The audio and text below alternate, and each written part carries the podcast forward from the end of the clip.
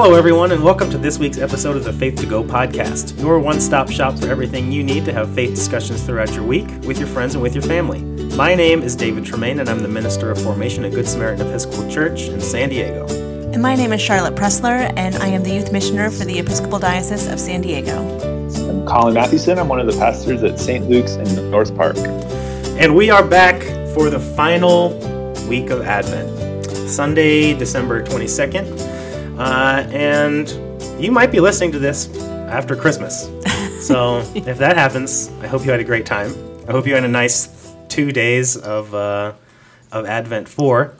Um, and we are excited to have Colin Mathewson on the podcast. Thanks, Colin, for being here.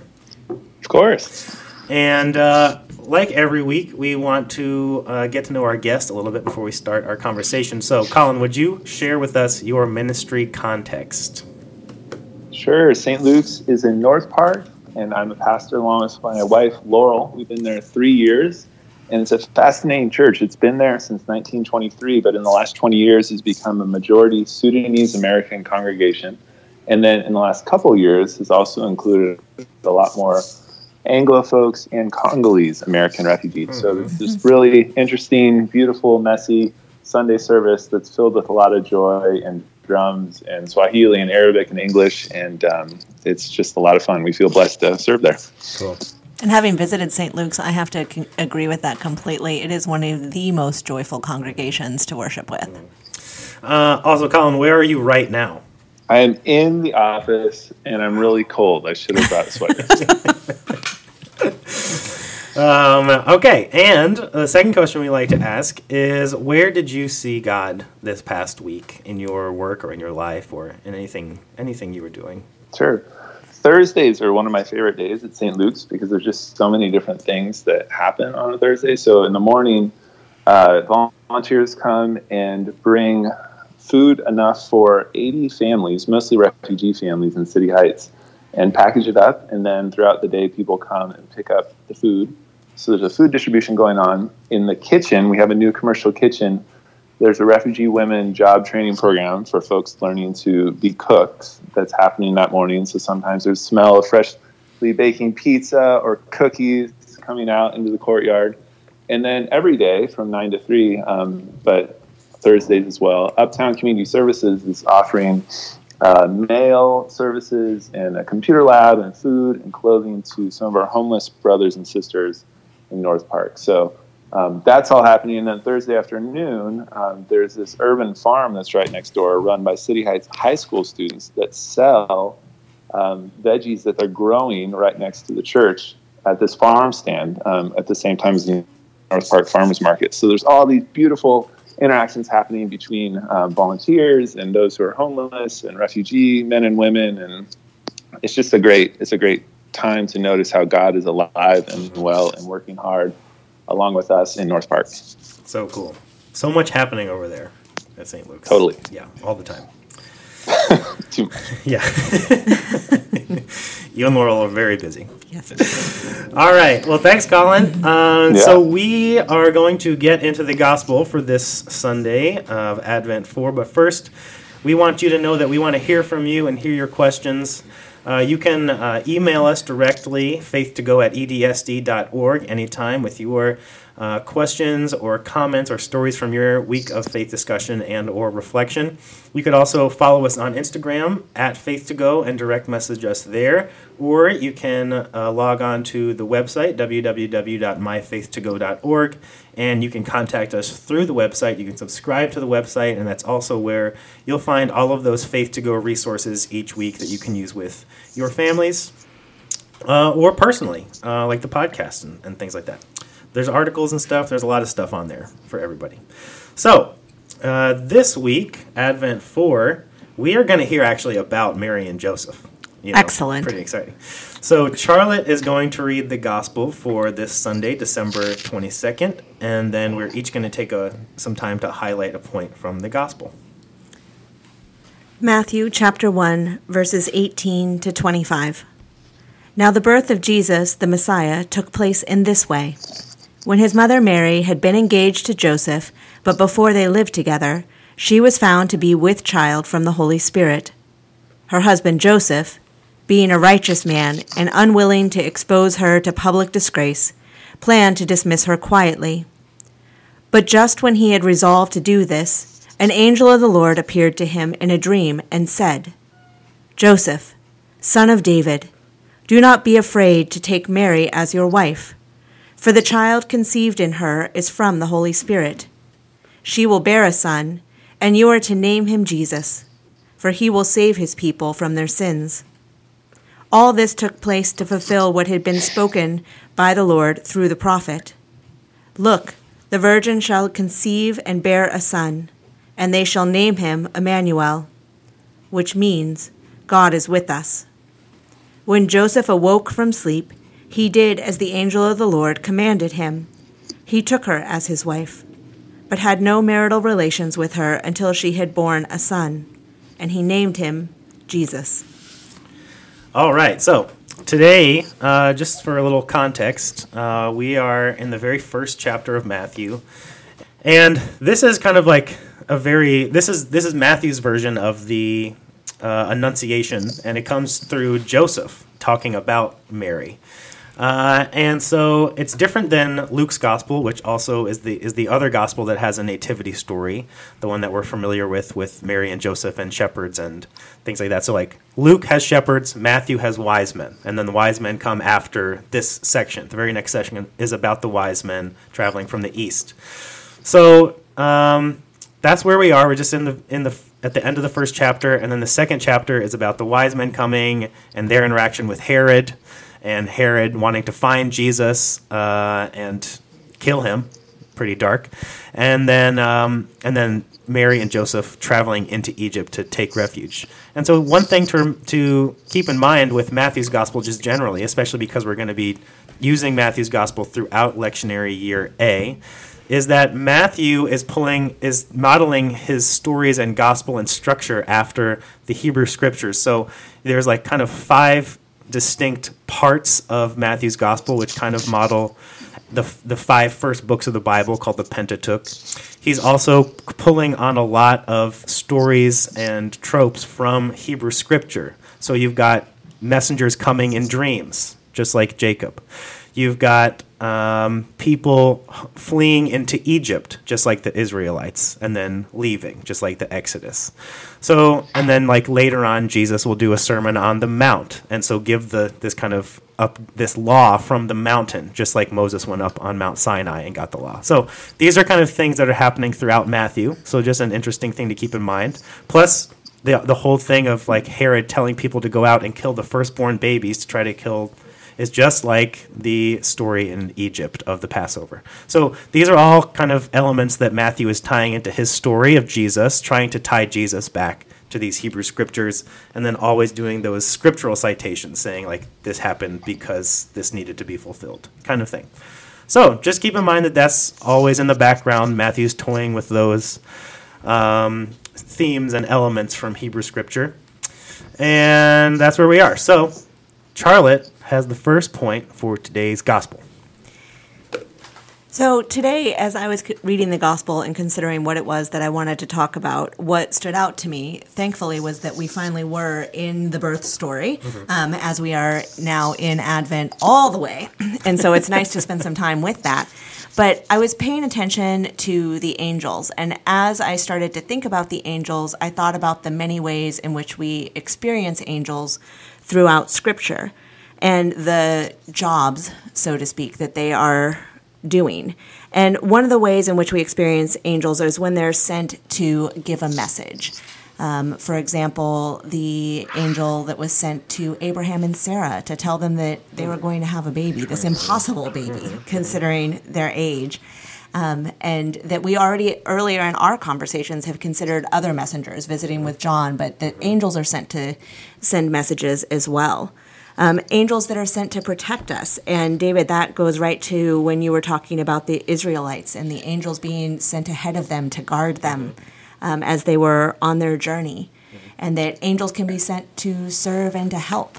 Um, for example, after Jesus' 40 days in the wilderness, that the angels came and ministered to Him.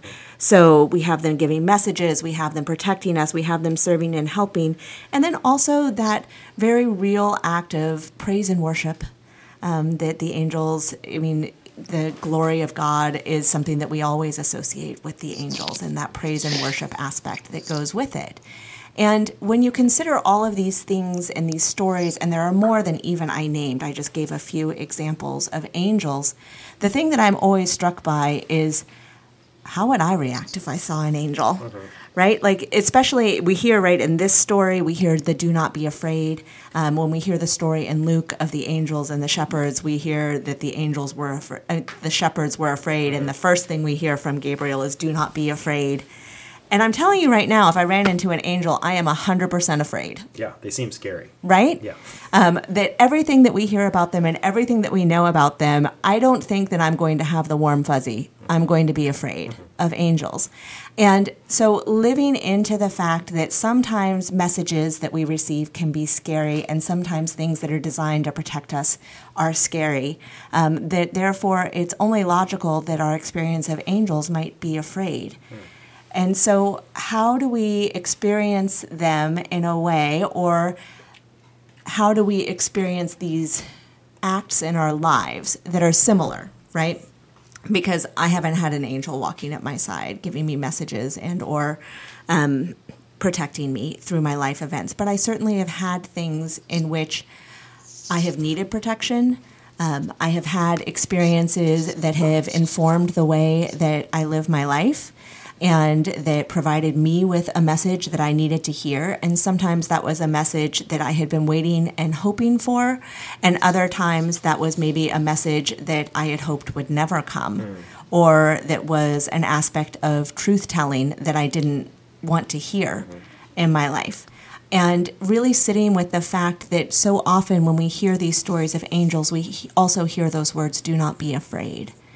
And so, even though what is happening is scary, or what the message is that is coming is scary, that we're also supposed to take heart mm. because that message is coming from God. It, it's being delivered by an angel. Mm-hmm. Um, or if it's not an actual, real, physical angel that's with us, it's still a message that we need to hear in our life. It's still something that we need to have faith and feel as though God is with us, mm-hmm. right? Mm-hmm. That we hear even later in this scripture that we're having today. Right. Be courageous. Mm-hmm. Yeah.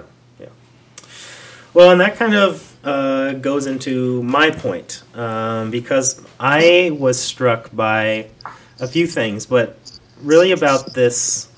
Um, I just I think that it's interesting that the focus in Matthew is on Joseph, uh, and it's interesting because Joseph. This is the this is the place where Joseph is featured most prominently.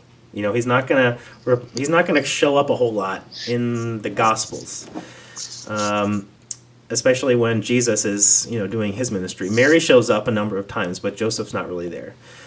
But it's cool to me this idea that Joseph is being called to do the uncomfortable thing and that his his first instinct is to just kind of like quietly fade away you know let whatever's happening happen and like fade into the background and and go along go along with his life you mm-hmm. know that this message that he's getting from this angel is extremely inconvenient and not really what he had envisioned for himself and what he wanted what he had hoped for but i think it's this this cool call for all of us to recognize one one thing which is that the idea that he like wakes up from this dream and doesn't say, "Oh, thank goodness that was just a dream. I don't have to actually do that." There is something I think in that about trusting our our instinct, trusting our trusting the way we are feeling called to respond to the world around us, trusting that that is God's prompting in us. You know that we can we can trust our own kind of sense of inner authority. And that when we when that inner authority is is pushing us and nudging us and calling us to an uncomfortable truth, to an uncomfortable participation in God's movement in the world. That that is not a that is that it is our job to move towards the discomfort and not away from it, because his his initial instinct is to move away from the discomfort, and then the then through his kind of own you know, prompting in his own inside of himself, it is to do the opposite of that thing, to move towards it. And so I think it's also cool to think about the fact that it's not this angel in Matthew's gospel is not having the same conversation as the angel in Luke's gospel is having with Mary. Mm-hmm. In Luke's gospel, the angel is saying, This thing can happen. What do you say? And, and Mary says, Yes. You know, wh- which means that she could have said no, I think. But Mary says yes. In this one, it's, This is already happening do you want to participate? And just like Mary, Joseph could have woken up and said, No, I'm good, and then moved along. But I think that we each have that opportunity. That for each of us, God is always saying, Something is happening. And I think, particularly in this Advent season, it's something is coming, something is happening. My question is do you want to participate in that thing? And just like Joseph, participation is going to be uncomfortable sometimes. Mm-hmm. It's going to be hard. It's going it's not going to be the path of least resistance, but it's going to bring about healing and salvation in the world. So do you want to take part in that? So we are always being invited to participation in the way that God is moving in the world. And so I I love that Joseph is modeling for us that kind of yes, which is different than Mary's yes but it is similarly participating in what God is doing. So, and I think that that is one one way that we can think about Advent in this season, and and take that season kind of into the rest of the year, is wondering how am I being called to participate in in God's movement in the mm-hmm. world. Okay, so uh, I think that leads us to the third point, which is Colin's. Yeah, I think that uh, Advent is this larger sort of invitation from God uh, in the church to usher in that type of discomfort in our lives, right? Mm-hmm. It's this larger invitation um, and question uh, about, like you said, David, are you going to participate in this? This is what's happening. You're being carried along into this. And do you want to take off those goggles and, and pay more attention, more clear eyed attention to what is happening in this world? And unfortunately, as we know, there's just, it is dark.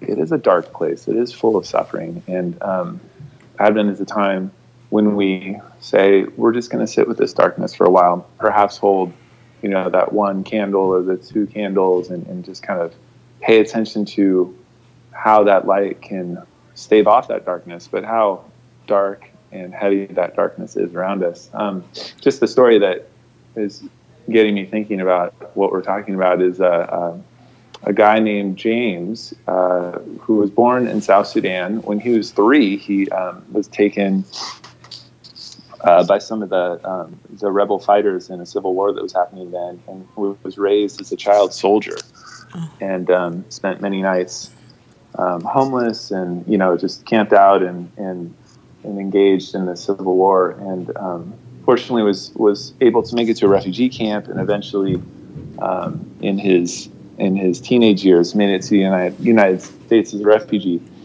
And uh, he was able to go to college in New Hampshire and um, made his way out to San Diego, where there's a fairly large Lost Boy and Sudanese refugee community.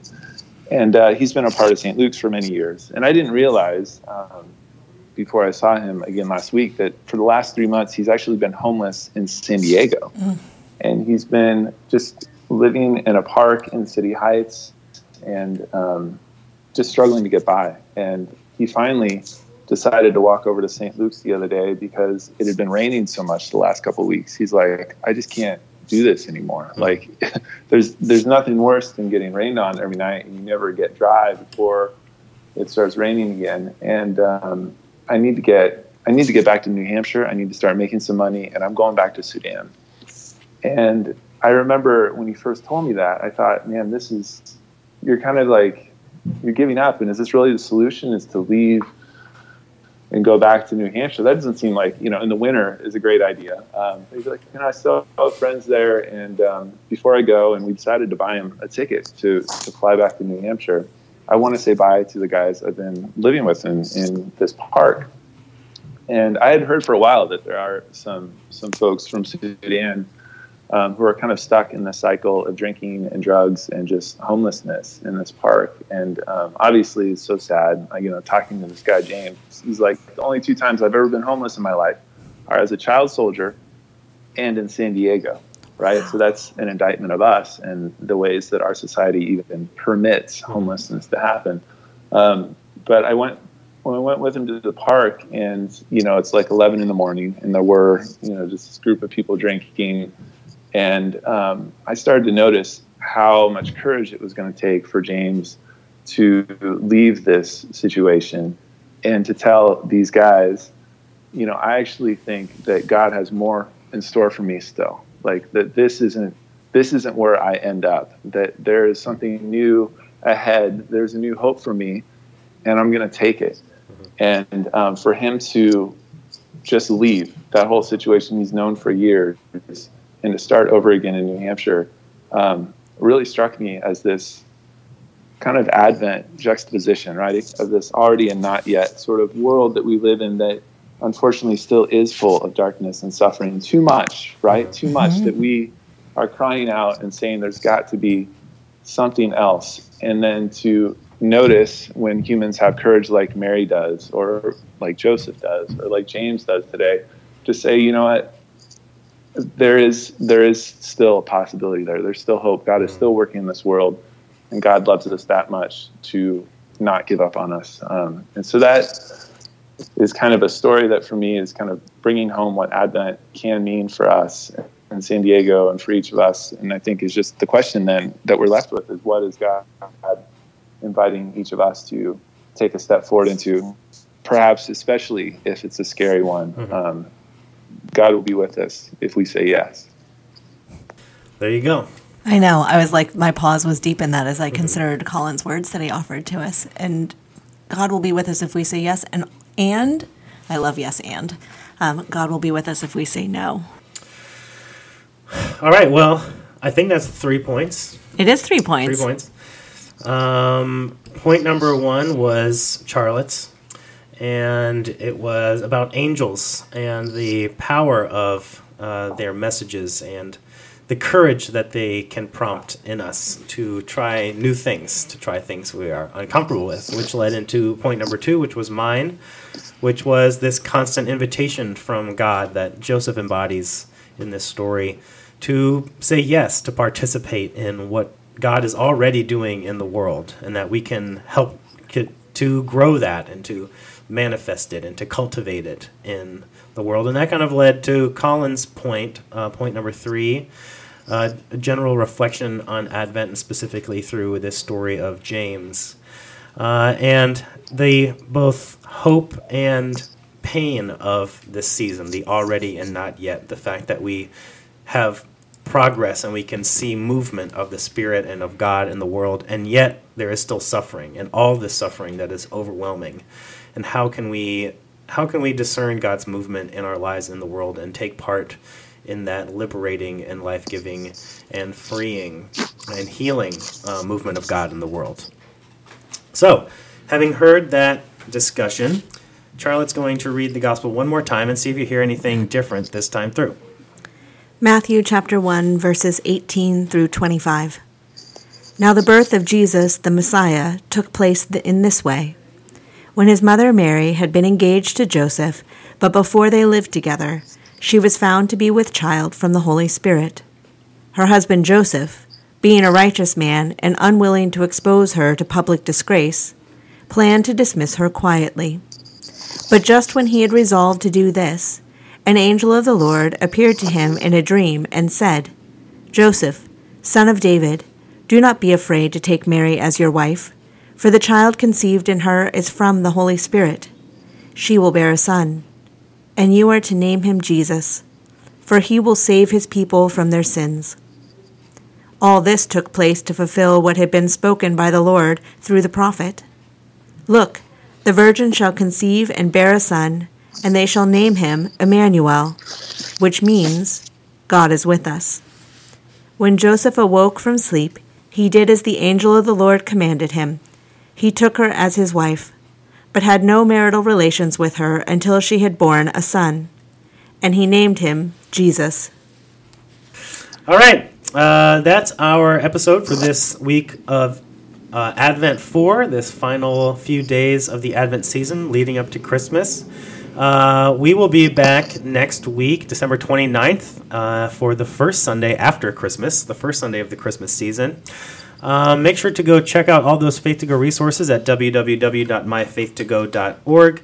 Make sure to email us your uh, questions and comments and stories of your week of faith discussion and reflection, faith to go at edsd.org. You can also message us through the website, and you can follow us on Instagram at faith to go and direct message us there with your questions, comments, and stories.